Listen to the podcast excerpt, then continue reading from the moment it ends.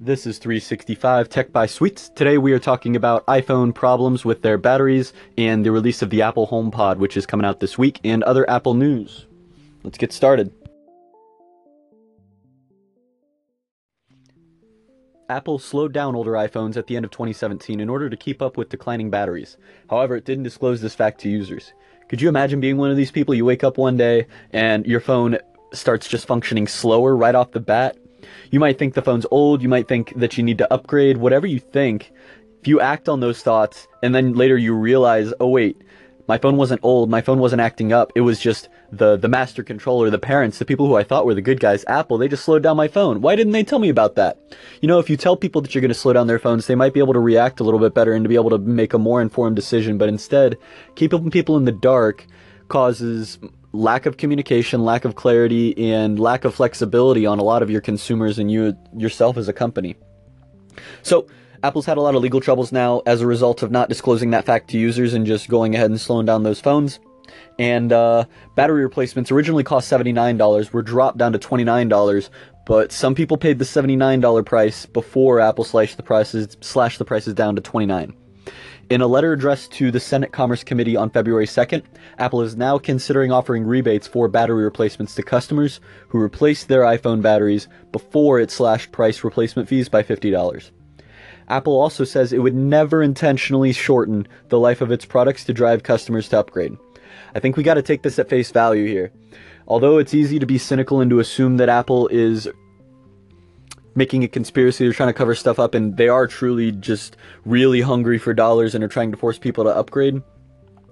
Um, until the evidence proves so, we really do need to, or I need to stay behind Apple and just trust what they say, that they're not intentionally forcing people to upgrade, but instead, they're doing this for the life of their products. They're doing this uh, for overall product quality, and that slowing down phones with older batteries is actually going to improve the lifespan of those products overall. If that's the case, and Apple uh, should reveal their scientific knowledge so that we can all see that for ourselves and that this wasn't just a marketing decision. Overall, this has me wondering about the overall battery market because having battery issues seems to be a thing with phones. We had the Note Samsung Note 6, I want to say that had the exploding batteries and that was terrible. And now we're a few years later, 1 year later maybe. Time passes by fast and Apple's having not similar problems, but they are also having battery problems. As phones continue to progress, technology gets more advanced, and we're trying to cram more and more tech, sensors, batteries, and other hardware into these phones that are getting smaller and smaller. Well, they're hovering about the same size, I guess, but we're cramming more hardware into the same space. Are batteries an aspect that are improving, or are batteries going to continue to offer problems to us? Like, what? Why are we hitting these issues of batteries always acting up? Wire batteries seem to be a common source of error in iPhones and other phones in general. And are we going to continue to see batteries be an issue in the future of hardware? I'd like to think no. Moore's Law and other laws in technology have me thinking that technology progresses at such an advanced rate, and our increased ability to augment our work using technology and artificial intelligence solves a lot of the issues that we don't even know that we're hitting yet, and using prob- using solutions that we don't know exist yet batteries might be a short-term problem and the solution might not be within our grasp but i think with the help of technology we're going to be able to get over this hump and make products that are less faulty and less buggy overall so that humans can learn to trust them rather than continuing to doubt how well companies who are industry who are world leaders such as apple so we can have less buggy hardware so that customers can appreciate these companies rather than continue to see them as these cynical overlords Apple's also had some calling problems. On the iPhone 7, there is a no service bug where even if you've got service, you'll see no service up in the top left corner where you would usually see your service provider. Why would that happen, you ask? Well, it's actually a part of the defective component in the main logic board. And you can check if your phone has this problem. If you if you don't already know by looking up in the top left corner, check right now, real quick for me. Check to see if it says no service. And if it does say no service, um, then you might be one of the people affected. You can check if your phone has a defective component uh, just by flipping over your phone. If you've got a case, take off your case and just read the product number on the back. Product numbers that were affected by this defective component, which prints no service and has call issues, Uh, those models, those product numbers are A1660, A1780, and A1779. If you have any of those, uh, talk to Apple customer support and they will be able to help you make some fixes and to get. I don't want to make any promises that I can't keep, but to help you out and hopefully give you a replacement or some sort of fix for the hardware. In addition to the iPhone 7 calls, we've got problems with the iPhone X calling. Gosh. Um, if you've got an incoming call on the iPhone X, you might not see it at all. And that's a problem because the, one of the main reasons people buy phones is to take and make phone calls. So if your phone is not showing you 50% of that equation, any of your received calls, uh, your phone's not necessarily uh, executing on its stated purpose. The reason that this problem is happening is with the touchscreen, surprisingly, to me at least. When you receive an incoming call, affected devices don't light up for 10 seconds. So the touch, although you are receiving the call, your touchscreen just doesn't light up. It can take up to 10 seconds for their screen to turn on with uh, it to reveal the incoming call, and 10 seconds is going to be too late for you to be able to res- answer that call successfully iPhone X is their new device. Um, you'd expect that over time products continue to get better, especially because they're all built off of the same operating system and the software itself isn't changing. So the hardware is what's making this difficult. And Apple has a lot in their backlog right now of things to do. And the iPhone X being its newest device, you don't want to be seeing problems like this. Apple um, yeah, Apple needs to fix this iPhone X calling problem, well, the touchscreen problem, so that way people can have full call functionality. As a base function of the use of a phone, this should be a high concern for Apple, and it appears to be because of the number of news sources that I saw this issue on. It seems like Apple is taking this into consideration on top of the other issues that they've been facing, and they're working on it. and the Apple HomePod ships this week. It's taken them long enough. They have promised releases for a while now. I did an episode on smart speakers at the end of 2017 when Apple first pushed back their release because Apple was talking about having it open for the holiday sales of 2017, which obviously didn't happen, and I think hurt them seriously in the long term battle for voice assistants. Uh, so again, Apple HomePod is going to be shipping this week, and uh, it seems like the reviews that have come out so far are very positive on the sound quality. Apple HomePod appears that it's going to be good for sound quality and very bad at everything else.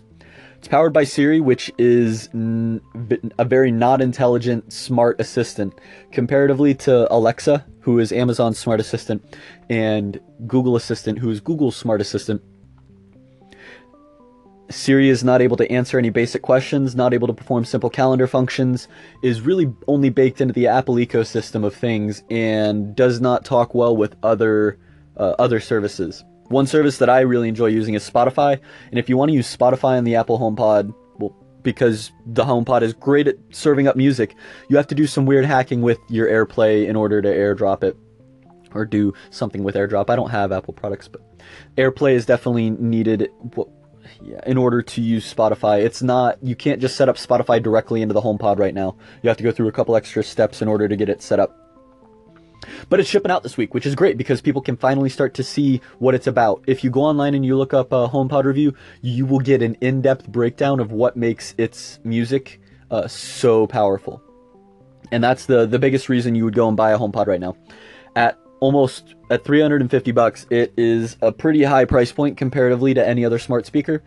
Uh, even the only thing that comes close to that is the Google Home Max. Everything else is under the hundred dollar or right around the hundred dollar price point. And even the small versions to get a base version of a smart speaker into your home right now, or to get a smart assistant, the average cost is about 30 bucks right now. So you could buy 11 smart speakers for the cost of one Apple HomePod, and with that buying 11, you would at least have the ability to add events and to ask for a recipe and to get a response. Whereas with Siri, you really don't get much functionality outside of music control.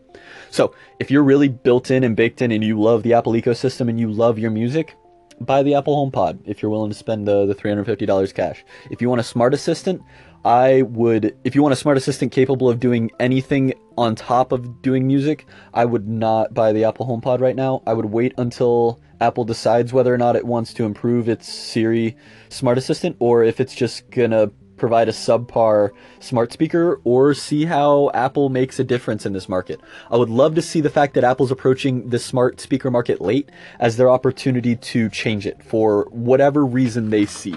Apple deals with a different clientele and a different subset of the smart speaker market than Amazon and Google do. And the way that they market this to clientele and the different features that they start to make as the core principles of the platform could be different. Apple can use this up as an opportunity, or they can simply try to catch up to Amazon and Google in the race for the smartest assistant.